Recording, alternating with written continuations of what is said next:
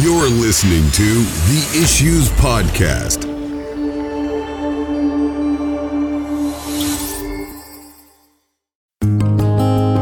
Keep thy heart with all diligence, for out of it are the issues of life. This is an episode of the Issues Podcast with your hosts, Stephen Russ, Tom Brennan, and Martin Wickens. Jude the Obscure. I heard it referred to in one of the uh, sources I was studying as the Acts of the Apostates. Yes, you used that line already. That's how Uh-huh. long we've been chatting. That's And so, true that. See, I prefer to take a more positive spin on it, you know, because it, it does appear a very contentious book, but I think it's contention born out of love and hope. Mm-hmm. Oh, absolutely, absolutely. I think that's indicated in the very first part of the verses, for And the sure. last- Yes. Yeah. Yeah. So let- let's jump in. Um, we're rolling. So let's go ahead and jump in. Um, this is a, a different type of episode for our podcast, but we did this in the last season with Hey, can I just cut you off? you Can can open in prayer? sure. Yeah, let's pray. Lord, we do thank you for this day you've given to us. And Lord, we thank you for the responsibilities you've placed on our shoulders. They're heavy at times, but we're, we're privileged to bear them. Lord, I thank you for the time we have together now to uh, just discuss you and your word. And we pray we would do it faithfully and in a way that's a help to our hearers. Um, and Lord, we just pray that you would use it in uh, a way uh, that only you can. This we pray in Jesus' name. Amen. Amen. So this particular episode is a different type of episode, but it was something that we started last season. And we began with the study of Habakkuk. I think I pronounced that correctly. Ever since Martin has me saying it differently, I never know how to pronounce it. But uh, Habakkuk was a book that we just basically, for the episode, opened our Bibles, set them down in front of our microphones, and um, studied through the book, worked through it. Um, I don't know. I- I felt like the last time we did this, we had just really positive feedback. Did you guys feel the same way, or, or was it just me? You got to use Yeah, I think there was a lot way. of positive feedback. I think people enjoyed. Yeah, for for our listeners, um, Tom just gave it a thumbs up. But I think the the I was- feedback was very positive, and I think people they want to know the word. They want uh, scripture. Yeah, yeah, it, and for, I guess because it was just raw, unfiltered, plain, walking through every verse, talking about it from different perspective. I mean, you know, there's the reality that all of us have probably studied through this at some point or another. Uh, but I know f- for me personally, this has not been a book that I have preached out of in a very long time. So I don't, I don't have sermon notes in front of me. I think Martin has a whole series in front of him. I'm just saying that's cheating. But uh, all I have is, is uh, the Bible and a pen and a piece of paper. So that'll be the I way agree with it you. is. I, I don't have a lot of experience in Jude either. I've read a book or two on Jude, and of course, I've preached the occasional sermon from it, but I've never preached a contextual series from it in the sense of Mm-hmm. preaching through it expositionally, which is how you really get to know a, a book or a passage. that's correct. Uh, so you and I are both going to rely on Martin Decarius and reap, Oh, reap the glory as a result. Th- this is a this is a fast and loose way of saying that we haven't prepped and Martin has. So just so everybody knows. Hey, I can't handle the pressure, guys. No, I've I preached through it. Um, I think in two churches, and I also preached it in a church conference. And so I I just learned to love the book. I think it's one of these little books that just has such depth to it, and you, you can just find so much uh, wonderful doctrine to apply, and very needful for the day in which we live. Yeah, absolutely. So, do you think there's a there's an overarching theme to the Book of Jude, Martin? I do. Um, I mean, obviously, when you first go into it, you have the most well known verse, probably earnestly contend for the truth. But when you get down towards the end of the book, you see that his motivation isn't just to be contentious. He's not someone who's got like this big fight to his spirit. Uh, but you get down towards the end, and he says, But you, beloved, build up yourselves on your most holy faith, praying in the Holy Ghost, keep yourselves in the love of God. And when I've preached through it, that verse in 21, keep yourselves in the love of God, that's why he wants them doctrinally pure and practically pure and to cast out the apostates. He wants them to keep themselves in the love of God. So I would say that that theme of love is what runs all the way through it. But you have to read the end of the little epistle before you can, you know, before you see all that come together. That's I would interesting. I would 'cause counter that. I'm ahead. sorry. Go ahead, Tom. Well, I was just going to say that's interesting because I, I, I don't I- I don't think I've ever heard that approach to the book of Jude before in the sense that it's essentially about keeping yourself in the love of God. I Mhm. realize that verse is in there and it means something, but generally speaking, every everything I've come across said that the that the major theme or or emphasis of the book is to contend for the faith. Mm-hmm. I, But I I think believe that is is correct. Yeah, I, Yeah, I would say that's what I have to true. say now. I think the- yeah, I, I think that's true. That you know the contending for the faith is is prominent there, but I think it's looking at the why. I think sometimes Right. contending for the faith becomes contentious and ineffective when love is absent from it. Yeah, I would think too. A good application would be a soldier who goes off to fight for his country. He's contending because of his love for his country, right? There's a there's a heart reason behind it. And one thing I would say, Martin, is is that what's something at the beginning of the of the passage that supports what you're saying is it seems to indicate that he set out to write a very positive le- uh, letter to the people. And instead, he said, you know, it was needful instead to write this into you. Whereas he was going to write about the common salvation, he said, I actually need to write to you that you contend for the faith. And so that may tell us a little bit about Jude himself. I mean, Jude is someone who I think was a very loving person. He's the he's the half brother of Jesus. Uh, have you guys ever done a, a study into into that? That's pretty neat to realize that there was a time in John where it says they didn't believe he was the Messiah. Yep. Is that John chapter seven? He doesn't believe that Jesus is the Messiah. Jesus apparently shows up um, and reveals himself ex- just exclusively to his brethren, to his family, to prove to him who he who he was. And so Jude is is saying, I wanted to bring you this very positive message, but instead I've got to bring you this exhortation or this warning, uh, a negative letter of warning. You know, it's it's a reminder that everything that has a positive to it requires a negative as well.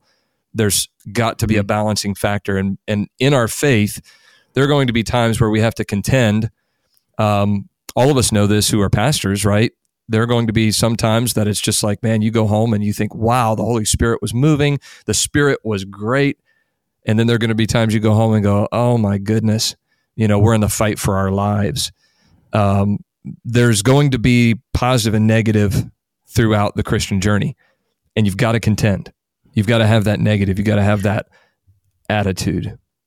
I think that's part of. So you you you mentioned something that I've come across before, which is that Jude started out to write about the common salvation, but couldn't and switched to contending for the faith. I'm not sure I agree with that necessarily, uh, because I do think that his point here in that in the way he introduced that was that contending for the faith is part of the common salvation.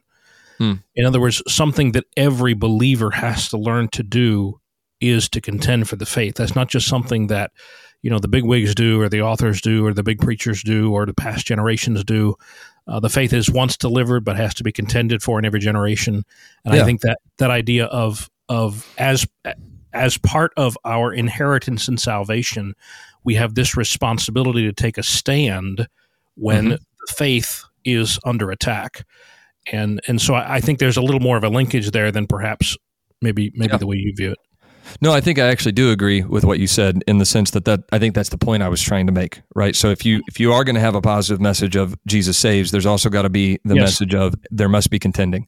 There must be a there must be a um uh, a sense of urgency, a sense of warfare, all of those things. It goes along with the love that Christ expresses to us through Mhm. salvation. I, I really like the phrase. If we could, before we move on from verse three, there it says we need to earnestly contend for the faith which was once delivered unto the saints. Now, to me, that's a great verse to use with people who bring in the Book of Mormon or uh, other you know religious writings that that what they say are extra biblical revelation. Does that sound like a, a, a good passage to use for that? absolutely I think it's you know Jude wasn't the last book of the New Testament, the last book of the Bible to be written, but that idea of being once delivered is that the the information about the faith had been delivered. There would be nothing contradictory. Um, there would be nothing to you know correct or go back on. Like you know the truth had been delivered, and now what you know Jude and John were doing. You know John, the Book of Revelation. It was uh, explaining, clarifying, but like the faith has been delivered mm-hmm. to us. So there's not going to be a different way of salvation, like you say with the Book of Mormon. You know, there's not going to be anything to contradict the body of orthodox truth that had been delivered prior to John uh, Jude writing what he did. Yeah, I yeah. agree with both of you. Um, if I could sort of sync, uh, synchronize that, or um, the the I happen to be preaching or teaching a series on cults and false religions in our church right now, and all of these cults and false religions, almost all of them offer some extra biblical revelation as their justification for right. their approach, and many of them what they're essentially saying in that extra biblical revelation is we're fixing what's wrong with the Bible. And so mm. that's where, you know, it, it, it, may not necessarily say that Jude is not saying that there's no more revelation to come because we realize there's still more of the Bible to be written. But you're, to your point, Brother Wickens, that you're that the faith that has been delivered is to remain unchanged. And so nothing that's going to come along after that is going to alter it. And anything that comes along has to be measured by it. Um, mm-hmm so I, I, I think I agree with both of you on that. Yeah. Amen. Uh, moving on. So verse one, two, and three, basically a greeting and I just want to declaration say something of, about the, the, purpose. Sure.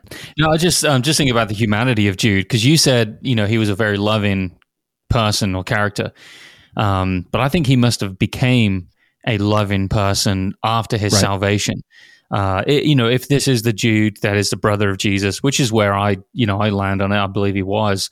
But you mentioned, you know, he at one point didn't believe and it was amongst the brothers, I'm sure, that were mocking Jesus and saying, hey, look, if you're the Messiah, go up, you know, prove it. Mm-hmm. And, and now you find, you know, little brother sticking up for big brother, as it were, and, you know, mm. challenging people and just that change in his character. I know you've been preaching yeah. through the disciples, but I think seeing some of the humanity behind it kind of helps me get a better grasp of the the book.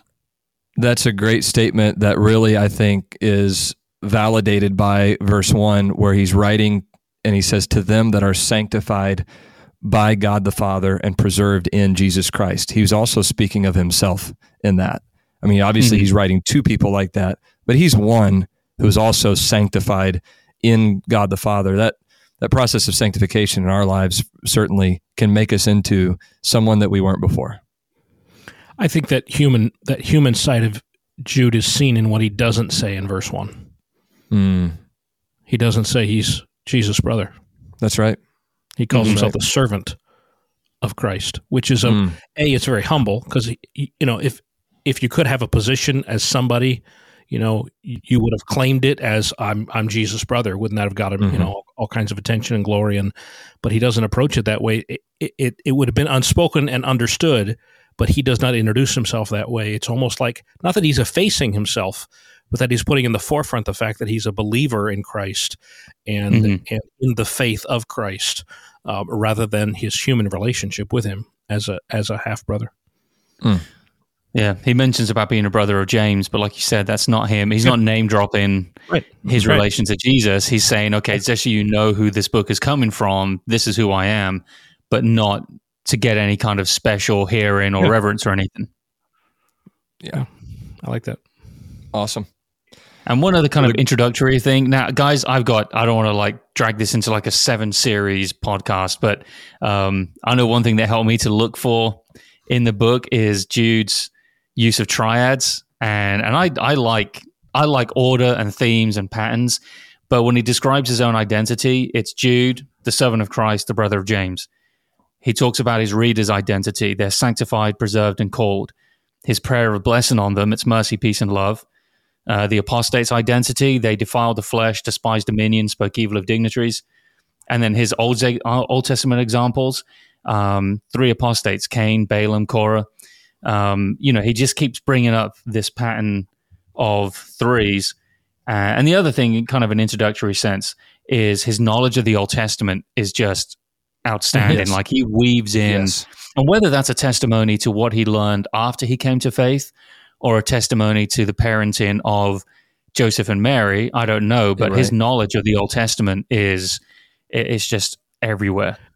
That's a great point, Brother Wickens, because I think it does. I think it is a testimony to the parenting of Joseph and Mary, mm-hmm. because sure. Jesus knew the Old Testament not just when he was thirty and he started public ministry. He knew it very well when he was twelve, And I know from Mhm. just studying that that they would have learned essentially first at home and then their first school would have been in the synagogue and their first textbook would have been the Torah, uh, you know, the law and the prophets, etc. And so you see that not just Jesus knew the Bible, the old, his Bible very well, but his brother Jude knew the Bible very well as well. That's a that, Mhm. that, that's a great point. I like that. And I had not made the connection on the triads, but as I'm looking down notes that I've made, they're in threes, and it's like, oh wow, that's there you go, right there. So which makes it great for uh, three points in a poem. Yeah. you know, if you're three points in a poem kind of a preacher, you know. So he, he's a Baptist. He's just not alliterated. So oh well. um, so moving moving down with Tom. Tom loves alliteration, by the way. Uh, yes, yes, uh huh, yeah. moving No. down into verse four where he begins to really talk about that whole idea he says i'm, I'm writing to you he says I, I was giving all diligence to write of the common salvation he said it became just needful i love that word it was like I, he was he's compelled to write and he exhorts them that they should contend for the faith once delivered to the saints and then he goes immediately into why that is uh, he doesn't say what that is so much as he says why that is and he says there are false prophets there are those who are creeping in unawares who before were ordained of this con- to this condemnation ungodly men turning the grace of God into lasciviousness and denying the only Lord God and our Lord Jesus Christ. That reminds me of two different writings in the New Testament. One is Galatians 1 and the other is Second Peter. Mhm. Because a lot of what we're going to read is in Second Peter as well, even some of the examples. But Galatians chapter 1, if you read, and I won't read all of them, but I have verses 6 through 10 here. Paul says, I marvel that you are so soon removed from him that called you into the grace of Christ unto another gospel, which is not another. But there be some that trouble you and would pervert the gospel of Christ.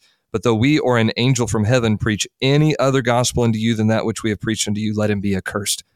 He's dealing very forcefully with these men. He's identifying them. He's marking, and you know the idea of mark and avoid is is seeming to be uh, present in this passage of scripture. He's making them look very bad. I mean, the wording of it, he says, I want you to know how bad these guys are.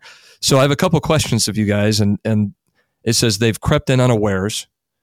Okay, Peter talked about the doctrines of devils, but I think you study that out even in Second Peter. It starts as a minuscule difference, so it's it's hard to identify. But then he says, who were before of old ordained to this condemnation. Explain that phrase to me. Where are we at with that? Well, the the creeping in unawares, that's the idea of smuggling something no, that's in. the one So- I wanted to explain. Yeah. I, I have an answer for that one. I don't have an answer for the one that Russ just asked. So Why do could you think that deal with the one that Brother Russ just asked, and then flip the easy one back to me. okay, well, I would make the connection here with um, verses 14 and 15. Um, Enoch also, the seventh from Adam, prophesied of these, saying, Behold, the Lord comes with ten thousands of his saints to execute judgment. So I think what Jude is saying is that the men themselves weren't ordained to be apostates, Ah, yeah, but the judgment upon them was ordained. And he says, look, even Ah. all the way back to Enoch, you know, their judgment has been determined. Okay, so it's it's a note to the consistency of the nature of God then. hmm That yeah, good and, and he's he's making it clear from the outset. Look, contend against them, agonize. You know that that word there, contend for means to agonize. Uh, well, we get our word for agony, but you know you've got to fight against these men because they and their followers are going to be judged, and God has always had it ready for them that one day He's going to come with ten thousands of His saints. You know, there's this myriad number, and he, they're going to be judged. So don't get caught up in their error. Mhm. That's that's a really good answer. I really like that. That's helpful. Um, to to your former point, to the to the early part of the verse about um, crept in unawares, I, I think that one of the devil's identifying characteristics is deceit. Um, I think of I can't think of the passage. It's in maybe Timothy where the Bible talks about seducing spirits, Mhm. and they don't come. They don't advertise themselves as as evil and wicked and filthy. They come in as attractive, right? The angel of light. That that passage. I think that's in Corinthians, and so you have to be willing to. You have to be able to see how they how they creep in and appear to be good and appear to be Mhm. helpful and i think that links that with the with the with the latter part of the verse turning the grace of god and lasciviousness that Yes. you see this in our generation, oh my soul, constantly, mm-hmm. where it's a wrong understanding of grace and a wrong application of grace produces yes. essentially what the Puritans of four or five hundred years ago called antinomianism, which is living as if there was no law of God. And mm-hmm. Of course, there's certain aspects of the Old Testament law we are not under. I would maintain there's certain aspects of the Old Testament law we are still under. I've written about that extensively. But these the, these folks who misunderstand grace, they essentially say there is no law besides, quoting Augustine, love God and do as you please. Mm-hmm. And that essentially becomes a very appealing message, which then becomes a very dangerous message because people think they can be Christian and godly and be as rotten as they want to be. Right. And that's the grace mm-hmm. of God into lasciviousness, and that's how they creep in. They creep in slowly. They, they appear to be biblical. They sell people the line they want to that they want to hear, and people accept them, and they move further and further and further into error. That's that's so true. Um, it talks about in, in Galatians. I just read that it says they would pervert the gospel of God. Right. Uh, and and that fits with what you were saying. By the way, a little clarification: what you said earlier about seducing spirits. That's First Timothy four, as is the doctrines of devils, which I think I attributed to Peter earlier, but it's actually Paul. Um, but now, one thing that, that I found interesting about this is that he tells them why they need to contend, but his explanation of why targets not their teaching, but their living. Okay, so it's not it's not attacking mm-hmm. what they're teaching you, which I think the the teaching is how they creep in unawares. They maintain just enough of the good, and sometimes, like what you said, it's what you don't say. Um, they don't say some things, or they pervert other things, and and in this passage of scripture, what we what we see again in scripture at least what i'm seeing is i'm looking at the bigger bigger picture here. We're kind of we're, we're getting into the the details of every verse which which is good. But bad living is an indication of bad theology. Absolutely. Mm-hmm. that's that is the essence of what jude is writing. He does not tell us what they taught. He tells us how they're living. And the two things that get us get us all the time he deals with morality and money. He deals with greed.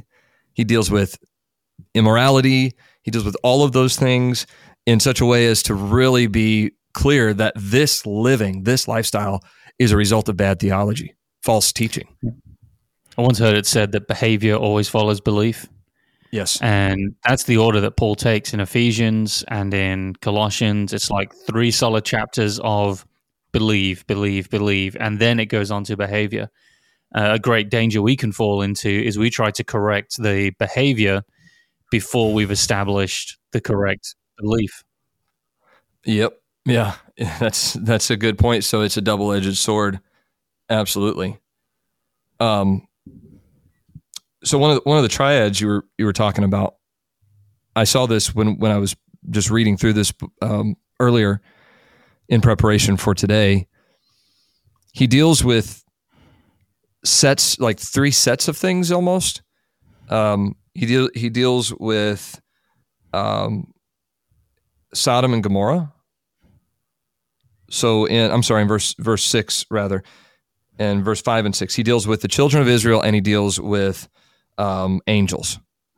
So in mm-hmm. those two things, verse five, he says, "I want you to remember. I will therefore put you in remembrance, though you once knew this, how that the Lord, having saved the people out of the land of Egypt, afterward destroyed them that believed not." So there's a which, there's a warning in that. Go ahead. I'm which sorry. speaks to your point that that the reason that God wants purity here, or the reason we have to contend for the faith, is we don't experience that same judgment that will fall mm-hmm. upon the apostate unbelievers. Um, and, and I think that's borne out in verse number five there. Yeah, and he's giving them, he's showing them how they can contend for the faith. So he doesn't just say, "All right, guys, go out there, fight for the faith." You know, be warmed and filled. Now he's going to tell them how to. And he's like, know your Bibles. You know, remember mm. Israel, remember the angels, remember Sodom and Gomorrah. He says, You once knew this. Mm-hmm. You used to know this. you know, for a young preacher, it's a great revelation to realize. You know, Paul wrote to Timothy and he said, You'll be a good minister if you put them in remembrance of these things. Yes. And we have this inclination to want to bring out something new and novel that no one's ever heard before. And as a preacher, you'll very you should very quickly run out of new and novel things in terms of mm. you know years. But um, you're going to remind people far more than you're going to teach people. Right, and that's the thing is we we may we may be looking for different ways to say it, but it boils down to saying the same things. Like there's a certain number of themes and principles and things in the Bible that we're supposed to just constantly keep before because they affect our living. Now, mm-hmm. other things affect our knowing, our knowledge, which is certainly helpful, but and all scripture is profitable but you're going to boil it down to some of the main things. The New Testament, in many passages of Scripture, it it summarizes humongous portions of the Old Testament and gives you the application on a silver platter. Uh, mm-hmm. Peter was one of those, right? Where he, you know, we're supposed to be in remembrance of these things. If you do these things, you'll be fruitful. You won't be barren. Yeah, you use that word fruitful, right? Which is what Peter uses. Um, I, I think you. I think one of the indications of the way you can tell that's happening is when you walk into a healthy church. Mm-hmm. Because the only way a church is healthy is if it's fed the Word of God carefully. Mm-hmm.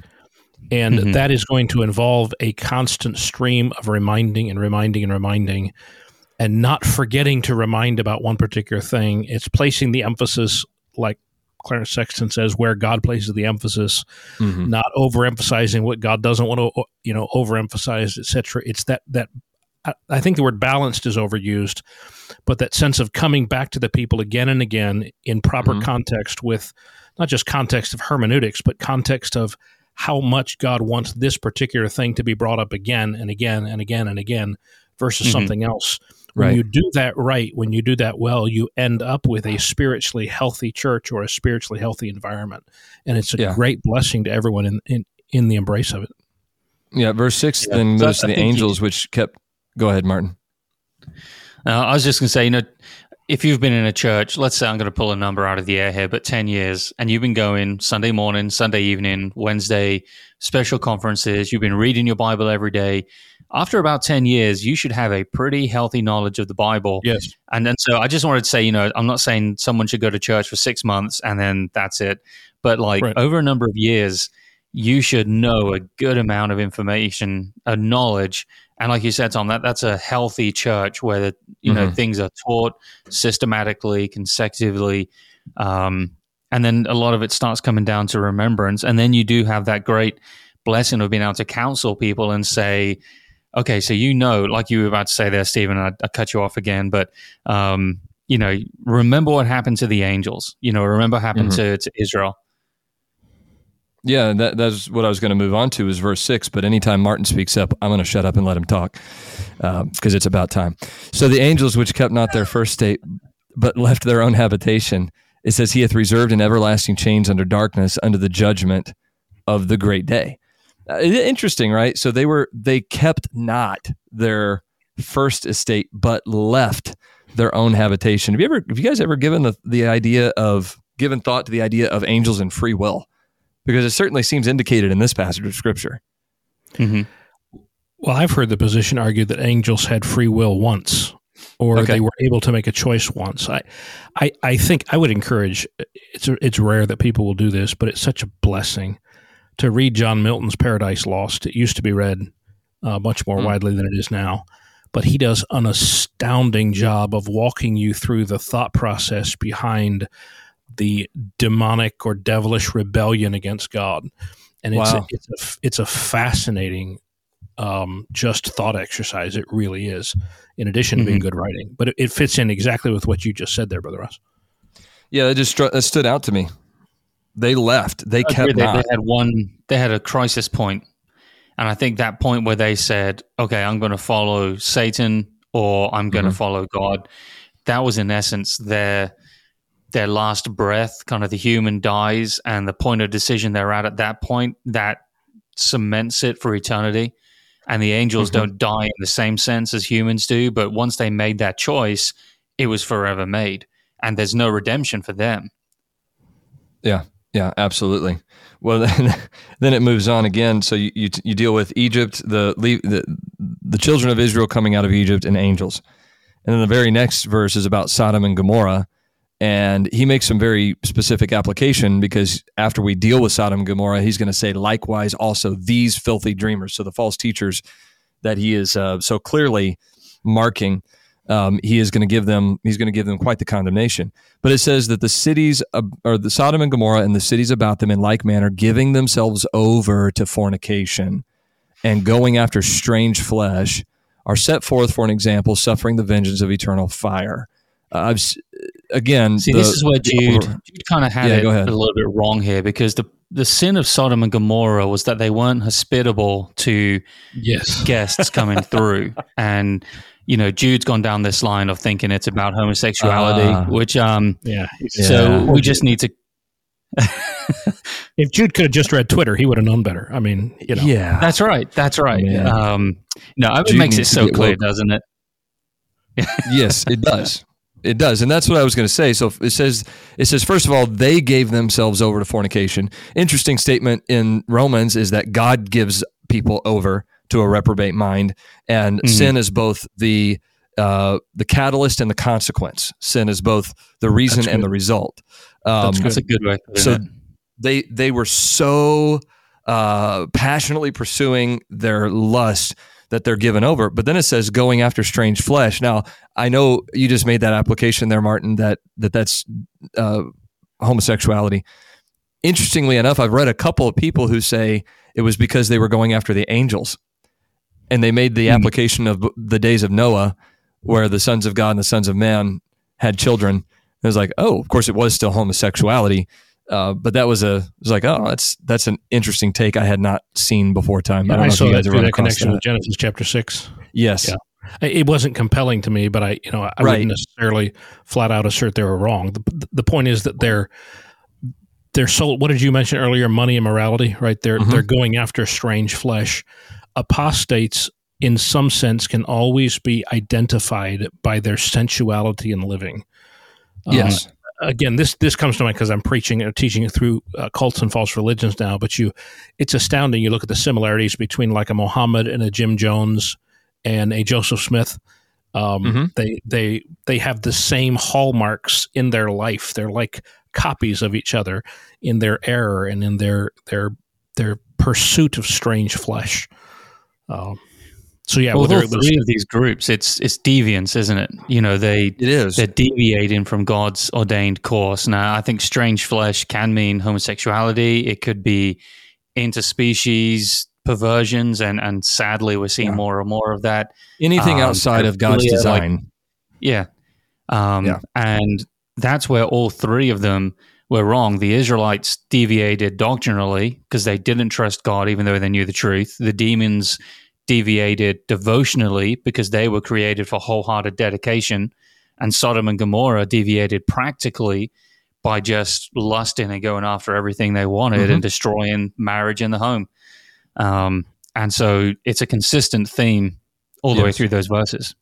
And Tom, your your point is is actually further uh, verified in Scripture in Second Peter chapter two verse ten, because that's the passage on doctrines of devils and false teachers, and it Mhm. says, "But chiefly them that walk after the flesh in the lust of uncleanness and despise government, presumptuous are they, self willed. They're not afraid to speak evil of dignities, and so on and so forth." But that idea of sensuality and uncleanness is included almost every time the New Testament brings up false teachers. That one Yes. of the end results is immorality. Right. It's you mentioned earlier uh, talked about uh, those that would pervert the gospel, and of course, pervert just means twist. Mhm, and mhm. it used to be that these sort of of lifestyles would be called perverted, and of course, they're not anymore. They're celebrated, Right. which is an indication of where our society's at. That's not this podcast, but but of course, you can see the the, the characteristics there. But to pervert means to twist, and and I believe that the devil hates God, and he hates Mhm. everything God loves and everything God stands for. And so, if I, I, I don't want to be controversial here, but I think if God had said marriage was between man and man, the devil would have said it's between man and woman. I, I don't, I don't think the devil is is he just wants to. If, if God is for something, he wants to make it the opposite. He wants to Yep. he wants to twist it out of recognition and out of shape. And Right. so he doesn't. It doesn't matter to him which way it gets twisted, which way you use the word deviate, brother Wickens. It doesn't matter which way it deviates away from what God designed. The fact is, the devil wants to deviate it, which I'm not sure is a great grammatical phrase, but that's Mhm. his idea is to twist or pervert, to change it from what God intended it to be.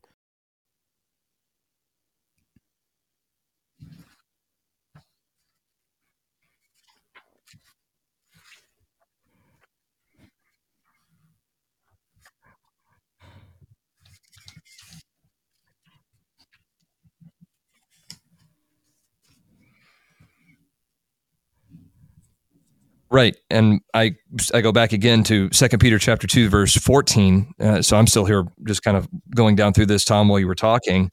Um, but but it further identifies the false teacher as having eyes full of adultery, and that cannot cease from sin. I mean, he's addicted. Hmm. He is addicted in in a very bad way to sin, mm-hmm. and then that then means that he has eyes full of adultery. He cannot stop sinning, and he beguiles unstable souls. Think about that statement in Second Peter. And heart they have exercised with covetous practices, cursed children.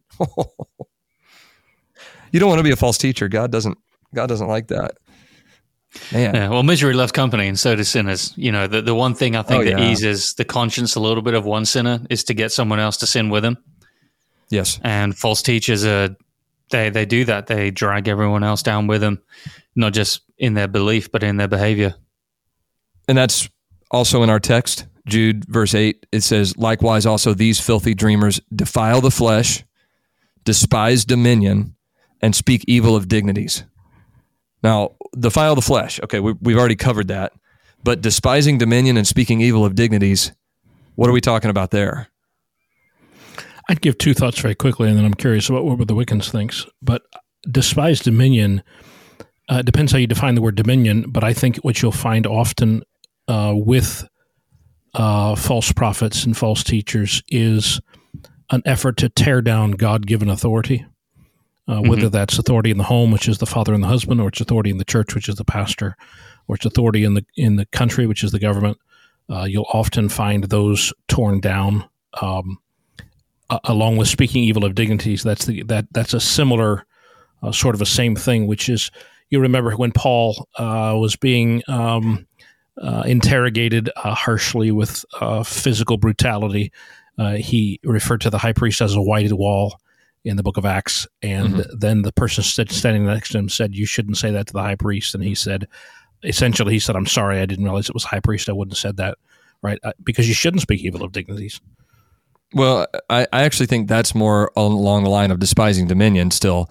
Speaking evil of dignities, that seems to be explained in verse 9 where it says, Yet Michael the archangel, when contending with the devil, he disputed about the body of Moses, durst not bringing against him a railing accusation, but said, The Lord rebuke thee. So I take this a little bit of a different direction on that because hmm. of the application of Satan. Uh, some of these deliverance ministries today. Mm, oh yes, no, I agree with yeah yeah where you're that is, I agree with where you're going with that. Oh my word! I mean, you know, Martin's shaking his head. I've never seen Martin's. He's. hey, brother Wickens, what do you think about Greg Locke? I think his biography is in the little letter of Jude. That was maybe a little bit strong, but well, no, no, no, no so I, sure. I, agree. I'm so sure, I, I agree. No, yeah. based on what this says, is yeah. speak evil of yeah. dignities. And I even get a little nervous reading about Billy Sunday telling the devil to come up and fight a couple rounds with you, with Billy. You know, uh, Michael himself, yeah. the archangel, he would not rebuke the devil, but said, "The Lord rebuked thee." There there is a lesson there to be learned. I think he is a character study of what you see in this passage. Now, I would never stand judge over someone else's salvation, but you look sensual, you know, tearing down. I wouldn't home. say never. Like, well, I wouldn't say never. Maybe not on right. honestly, no, I'm just kidding. But I, I, I, I would do it very carefully. But I, I think he has gone mm-hmm. down a road which is just devastating, and it is devastating to thousands. And uh, you know the yeah we, we, don't have we don't have time to cover the issues I've got with uh with with him. You know, you know. Sadly, honestly, though, I think I think you're right when you say that his that so much of what we're talking we're talking about today it's it's mm-hmm. the immorality, but then it's also the the whole nobody's going to tell me what to do and mm-hmm. and yeah. I mean, I'm all for you know. Listen, I'm all for standing up and speaking for truth when the government is telling us it's okay to murder babies, do things like that. I'm I'm against speaking out, or I'm for speaking out against that. I'm for freedom. I'm for voting my values. All of those things. Uh, but some people take mm-hmm. it so far, and it's attractive. Oh, somebody's finally it's, saying it. You know, they they love the fight. They they're doing yeah. it because they are they they like the battle. They like to, and it brings them fame and prosperity. You know, and yes, yes, but which you know, false teachers need fame and prosperity. Yeah, it feeds their ego, and uh, you know, as we were talking, I was thinking about C.S. Lewis's book, The Screwtape Letters, and even mm-hmm. you know his his kind of conversation there between the demons. How the one demon is, you know, really just being taken for a ride by the senior demon, and eventually he consumes him. And false teachers are that way. They think they're in control. They yes. think they can enter into the realm of casting out demons and, you know, that stupid poster going around with Greg Locke and Bible, whatever his name is, you know, and other demon slayers. Like Michael the Archangel wouldn't step up in such a bold way. And oh, yeah. it's dangerous ground. But you you see it so often with with these guys and it's it's just devastating to the truth and to genuine followers of Christ. You know, there was probably a time that I would have been against, you know, bringing certain names up like that and just castigating them, whatever, because I thought, ah, let's just not give them any free airtime. But you know, certainly, certainly at this at the point where we're we're we're playing video movies in theaters about alleged demon exorcisms and there's witches here tonight and I'm gonna you know so anybody who comes who who is against you or who calls out your false doctrine is a witch is what that translates to. Um, hmm. and then you're you know you're binding a Bible to a baseball bat and hitting people with it. Come on man. Come on. That's just as an aside I, I think we've a, go ahead no I was gonna say I, I think we I definitely need to have a better a more full approach to this whole idea of demons because the the, the increased increase uh, you know interest in UFOs and the likes of Greg Locke who moved from what were IFB circles and, and has kind of maintained those connections. Um, there's something in the air, and, and I think we've got to be ready for it. Not to be taken yeah, away by it, but not to be taken by surprise. Mm-hmm. I didn't intend to bring him up. It was sort of just a. I know how much Brother Wickens can't stand him, so it was just a negative. But it, you know, it is. You know, now that we've spent a couple minutes paying our respects to him, it is a good exercise, I think, in practical application of the Book of Jude. Mm-hmm. Mm-hmm. Because yep. it, it, it's not just a thought exercise; it's a it's an IRL. It's a, it's an in real life exercise of this is what you're doing. You're identifying apostates who have crept in unawares, you know, and have gradually built up a following. And lots of good people, I'm sure, follow Greg Locke and think he's really standing and speaking for the truth when he's not. And mm-hmm. so I, I, think there's this is this this past few minutes of discussion has not been a waste of time. No, I agree. It's good application of the Book of Jude. Yeah, mm-hmm. pardon pardon our uh, our humor with Mr. Wickens, but in seriousness, it goes on to say but these speak evil of those things which they know not. But mm-hmm. what they know naturally as brute beasts, in those things, they corrupt themselves. Wow. So they're going to make a whole dogma and doctrine out of things they don't know anything about, but yet the things they do know, they're going to violate and corrupt themselves in. And mm-hmm. that's that's just a such a, a, a damning statement toward those who are following after false teaching and propagating the false teaching that we're seeing even playing out today. Um, it moves on to co- another uh, set here. It says they've gone the way of Cain and and they've gone after the error of Balaam for reward. And so there's the money mm-hmm. aspect, and both actually, you know, uh, Balaam he that involves both morality and money, right? It in, it involved the curse of Balaam and all of that, and the Bible says they perished. Um, verse 12 These are spots in your feasts of charity when they feast with you, feeding themselves without fear. Clouds they are without water, carried about of winds, trees whose fruit withereth, without fruit, twice dead, plucked up by the roots, raging waves of sea, foaming out of their own shame, wandering stars to whom is reserved the blackness of darkness forever. How's that for some good writing? Wow.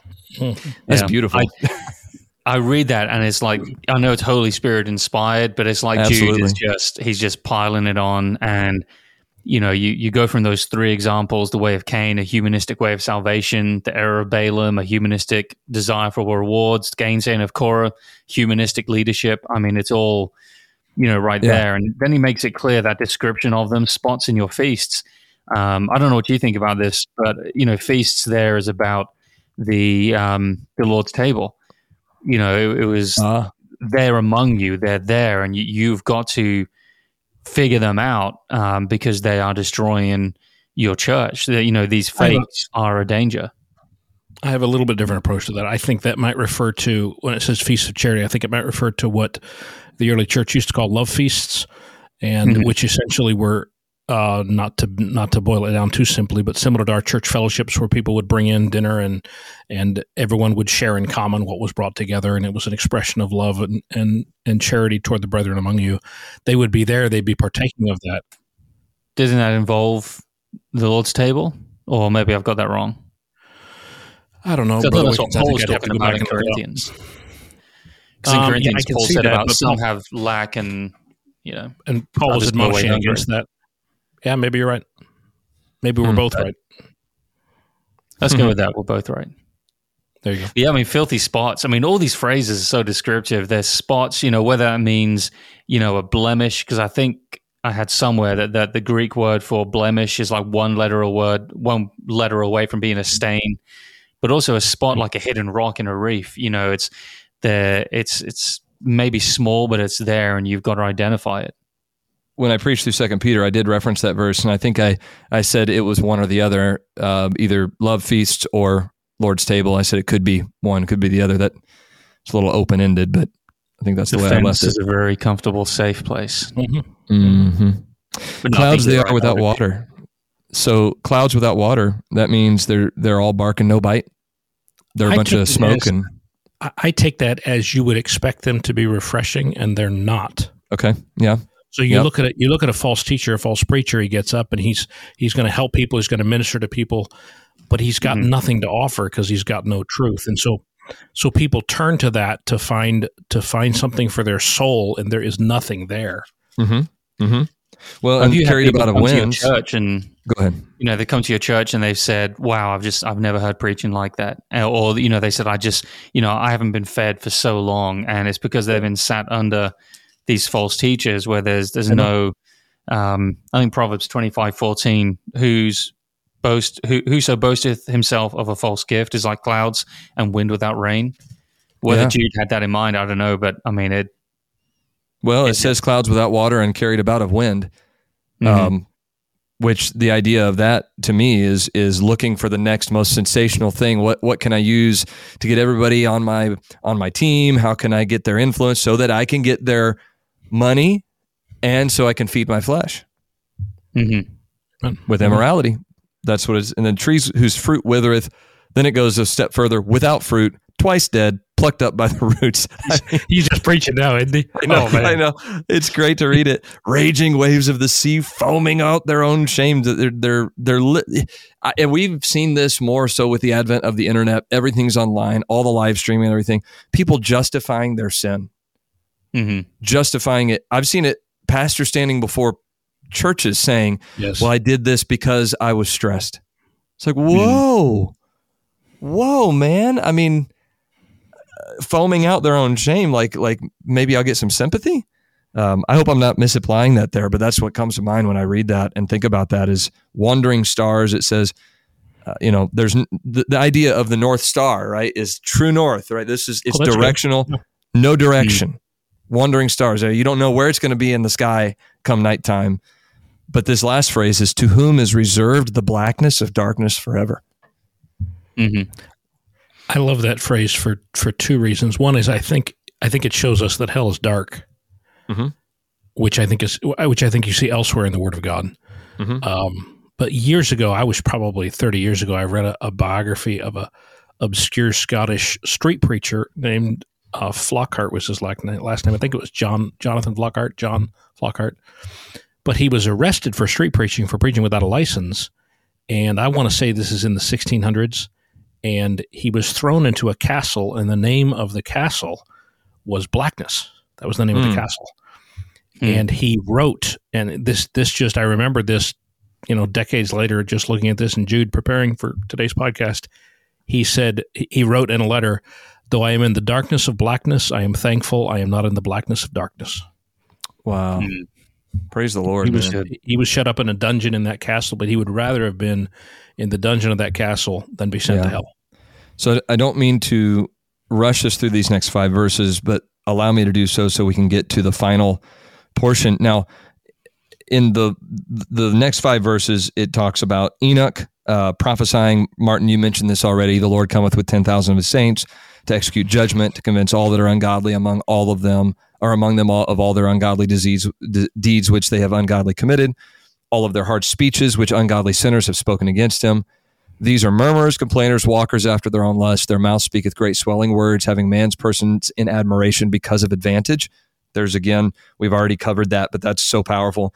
And then it says in verse 17, But beloved, remember ye the words which were spoken before of the po- apostles of our Lord Jesus Christ, how that they told you there should be mockers in the last time, who should walk after their own ungodly lusts. These be they who separate themselves sensual, having not the Spirit. Verses 17, 18, and 19. Do you guys think that's Paul's writing to Timothy that he's referring specifically? Maybe. I mean, it says could be, apostles I mean- said that there would be mockers in the last time walking after their own lust. That sounds like Timothy. Regardless, the verse 19, go ahead. Yeah, go ahead. Well, regardless, verse 19 just kind of summarizes it all and says, This is what they do. They separate themselves to ungodliness. They're focused on their flesh, sensual, and they do not have the spirit. They don't have Hmm. it. They're lost.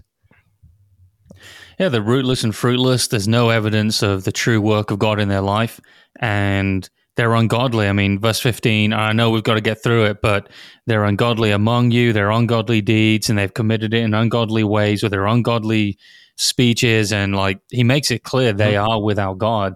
Um, but, you know, I love when he gets down, like, you know, later on, but he says, okay, you've remembered all the bad, but remember the good. The apostles told you it was going to be like this. Right. Uh, remember the truth. Remember what you've been called to. Um, and when it says separate themselves there, I mean, do you think that has the idea of um, they they isolate the people they influence so that they can't be taught by someone else? No, I think what Brother S said a moment ago is the point. They've separated themselves unto ungodliness. So, what's the word sanctified mean? I mean, set apart. Set apart. So they have Mm. set themselves apart. They've dedicated themselves to seek an intermeddle, to use another passage, with everything that is ungodly, which Right. is a word that means literally not like God. That's what they've they've separated. They've dedicated themselves, sanctified themselves to pursue these things that are that are ungodly. but I Mhm. have I do I do ap- appreciate the take you're you were referencing because that is a that is a, uh, a a theory on that. Correct, Martin? Like the idea is that they separate people to themselves. Is that kind of what you were asking? Well, it, I don't know. I, I I think you know Tom is right there. I think in the context, but it's just that idea. A lot of false teachers they will cut themselves off, and the. Jim people Jones. under their influence, yeah, they'll try and Yeah. cut off from other. Okay. Whether it's by mocking the opponent, belittling them, physically isolating them. I mean, they just they don't want them to have any alternatives offered to them, and it's Mm-hmm. a very cult-like kind of. Uh, Yeah, I was just going to to say it, again. It's a very it's something you see with cults a lot, which is essentially we're the only ones have the truth, and every you know everybody else is is against us. It's Jehovah's Witnesses. It's us, and everybody else is Satan's organization. That's what they call mm-hmm. everybody who's not a Jehovah's Witness. So Right. And then it So does build up into the, like that verse 20 and 21, you know, beloved, build up yourselves. And I was looking at this earlier and just thinking about so many Christians I know that drift from the church or they attend so sporadically. They're not really building themselves up, but they're not building other, others up either. And then they become prime targets for Right. false teachers. Okay, so I Um, was going to say I was going to say something along those lines, but to me, verses twenty through twenty-five, that is the how of contending for the faith. So the why are, is the bulk of the passage, verses four through nineteen. But then we're going to learn how to contend for the faith, and so it starts with that idea of building up yourselves. That's plural. Do you think that's talking about the group, the church, or do you think that's talking about the individual Christian? I think Yes. it's talking about the individual. yes, I think it's not the individual. Okay, no, that's a, that's a that's a question. It's not, it's not a Yeah, no, I, You know. I, I- but I wouldn't disagree with Martin's answer of yes, which is both essentially. Yeah. Well, I- I if you think it's if you do, then you will build up others as well. Yeah. That And I think true. the one naturally necessitates or leads to the other. Mm-hmm. Mhm. Um, Yeah. I- I agree with that, Brother Wickens, but I also think there's something intensely personal about this. That phrase, for instance, keep yourselves in the love of God, Right. looking for the mercy of our Lord Jesus Christ unto eternal life. That speaks to me on a very personal level Yeah. of of it, it, I- I'm not gonna I can't do something to make sure God continues to love me. So Right. that cannot be what that phrase means, right? It's not You that can't I keep I yourself in stay a place within to some be loved. lines. Right. Right. It's not that I stay within some lines so God loves me. It's that I hmm. keep uppermost in my mind the fact that God does love me. How do I do it? By constantly appropriating, being conscious of, thoughtful of, grateful for the mercy of God in my life upon my dirty, rotten, heathen, no good, wretched self. I'm that glad you that said it, just 'cause I was reminds gonna. me of it. Just reminds me again of how much God loves me, and so to me, verse twenty one is very personal. I wouldn't quarrel with you if you give it a corporate application, but it's very. And I'm personal. not trying to change. I'm not trying to change the the writing of it. But do you think that what that means is keeping yourself in the knowledge and understanding of God's love? Then, it's keeping yourselves in the mindset of God loves me. Yeah. It- Mhm. because again, you can't you can't do something to make your to make yourself lovable.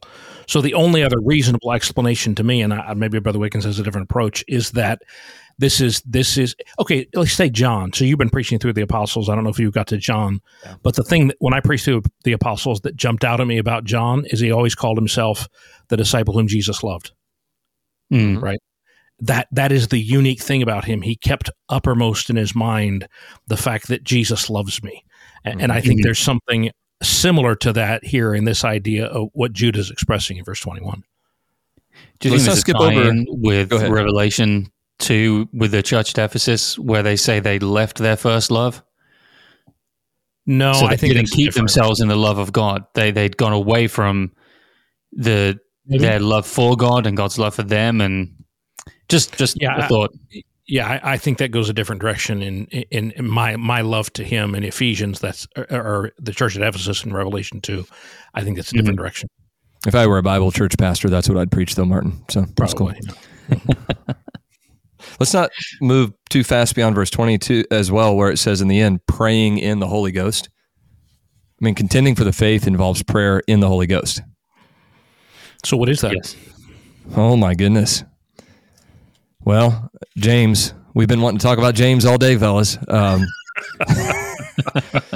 you know, you have not because you ask not, because you ask amiss that you may consume it upon your lust. I do think we have to pray for the right things, and I think the Holy Spirit guides us in that. Mm-hmm. Doesn't Romans chapter eight go along with that? Mm-hmm. we know not what we should pray for as we as we as we ought, but the Spirit itself maketh intercession for us. Yeah. Right. So as I'm praying, the Holy Spirit is he's he's bringing things to mind. He's helping me with what I pray, Mm. but he's also in some sense correcting what I pray. Um, He's also empowering what I pray. Um, Yeah. I think there's a whole lot you could unpack there, uh, but we don't talk about the Holy Spirit enough. Well, but I think there's a whole lot you could unpack there. we should do that. Um, but I think that the statement that you hear a lot, I've heard a lot of preachers say that when you're praying and you're really sincerely praying in the Holy Ghost, then it may not change the situation, but it will change you. Absolutely. Mhm. And prayer is not always designed to change the situation at hand, but it may change the one praying. Um, verse 22 of some have compassion making a difference. What do you think that means? I mean, we preach it as soul winning. Is that what it is?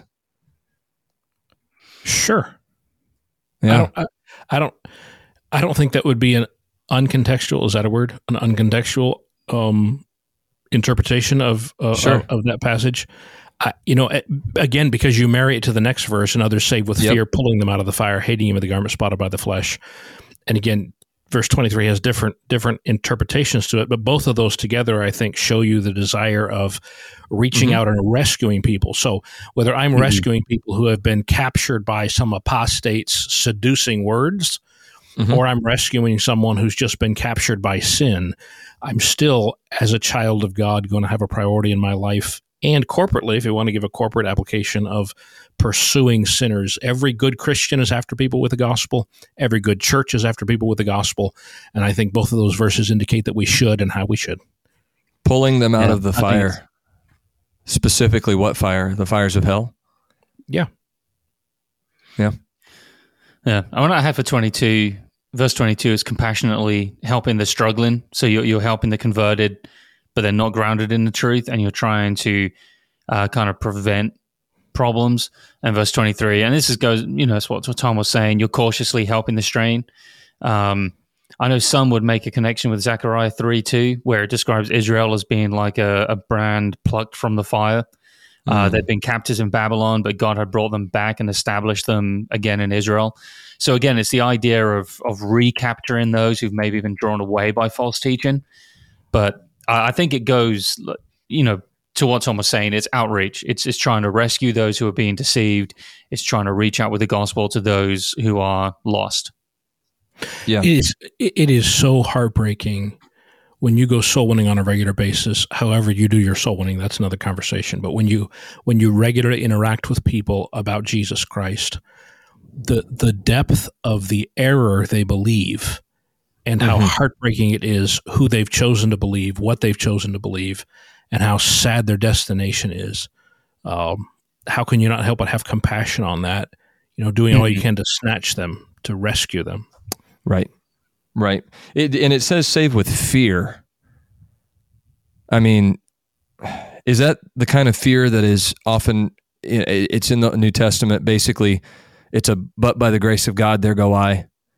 It's um being sure that you are you are spiritually strong enough to to wage warfare in an arena that is filled with all kinds of demonic forces and I mean is is that what that fear is all about? I've seen two different interpretations of that. One is what you just described. The other is that we're going to preach hell, we're going to preach judgment, we're going to preach sin, and we're going to scare people into heaven. Um, I'm not against the second interpretation in application. I don't think it's wrong to preach judgment, to preach hell, uh, but I don't think that that is what Jude is saying. I think what Jude is saying is what you just said, Brother Russ, which Okay. is that as we reach out to, to rescue people, we must be cautious, we must be careful that we Mm. don't fall Yeah. ourselves prey to the same diseases they've fallen prey to, the same hooks that have captured them that don't capture us. Hating even the garment spotted by the flesh. Precisely that that that I want I want to be careful I don't catch the same thing. This is not a this is not a holier than thou. It's not a you know I I, I don't want to. Uh, it, it's a very compassionate outreach, but it's a compassionate outreach that says, "God help me while I do this, protect me while I do this, um, Mhm. don't let me fall Mm. while I do this." Yeah, Paul said i he didn't want to be a castaway. Yeah. After he'd helped everybody else, he didn't want Sure. to be a castaway. And he Martin, speaks you about wanna- that in you- Galatians as well, doesn't he? Yeah. Um, It- yep. you know, when you're helping others, uh, you've got to be mindful. Um, let every man. No, I can't see it now. But You're anyway, talking yeah, about the passage Galatians bearing six. one another's burdens. Yeah, Galatians Yeah. six. Yeah, in verse one, restore such an one in the spirit of meekness, considering thyself, lest thou Yes. also be tempted. So um, I, I, that think was in my mind, but I couldn't remember it. Yeah. yeah. Martin, do you want to finish us out with the last two verses? I think the last two verses end with a, a tremendous note of hope. Uh, verse 24, I think the way I see it is the hope of salvation now unto him that is able to keep you from falling and to present you faultless before the presence of his glory with exceeding joy. Mm. You know, that's the hope of the salvation that is ours. And I see in there, you know, just a wonderful truth about sanctification, you know, salvation, security, sufferings, you know, the promise of joy that's there. Yeah. And then verse 25, I think it's the hope of praising God. He ends with this uh, doxology to the only wise God, our Savior, be glory and majesty, dominion and power, both now and forever. Amen. Uh, you know, his hope there is in praising God exclusively, praising God's wisdom, praising God's salvation that he gives, God our Savior, praising his character of glory and majesty, praising his authority, dominion and power, his eternality now and forever. Um, just just wonderful, powerful verses to end this short epistle in. Amen. Amen. Any further thoughts, Tom? No, sir. I had that thought. You mentioned the verse 24 about justification and sanctification, but there's also glorification. He presents mm-hmm. you faultless before the presence of his glory with exceeding joy. I mean, you know, there's going to be a, a day where we get to realize that. Isn't that Yeah, wonderful? he just ends the whole thing in hope. He's like the apostates Yeah. are out there, Yes. the fight is Yes. tough, people Yes. are hurting, but there's hope. Yes. Amen. Yeah, it does. It ends very positively for what is, in sections, a dark book. Yeah. Amen. Well, guys, I always enjoy this. Uh, this is like my sermon prep for Sunday night, anyway. So, thanks for helping me out here. And uh, no, in all seriousness, if this if this is something that sparks, uh, you know, a creative uh, strain in someone's mind and they go on to develop a sermon series and use anything that's said on on this podcast, that's just fine with us. And um, I think I think probably there will. Like I said, I haven't spoken from this passage for a while, and I've I've been thinking about doing that. So um, that may be something that I do soon as well. But guys, thanks for spending time with us today, and appreciate our listeners tuning into the podcast. Let us know if it was a blessing to you today.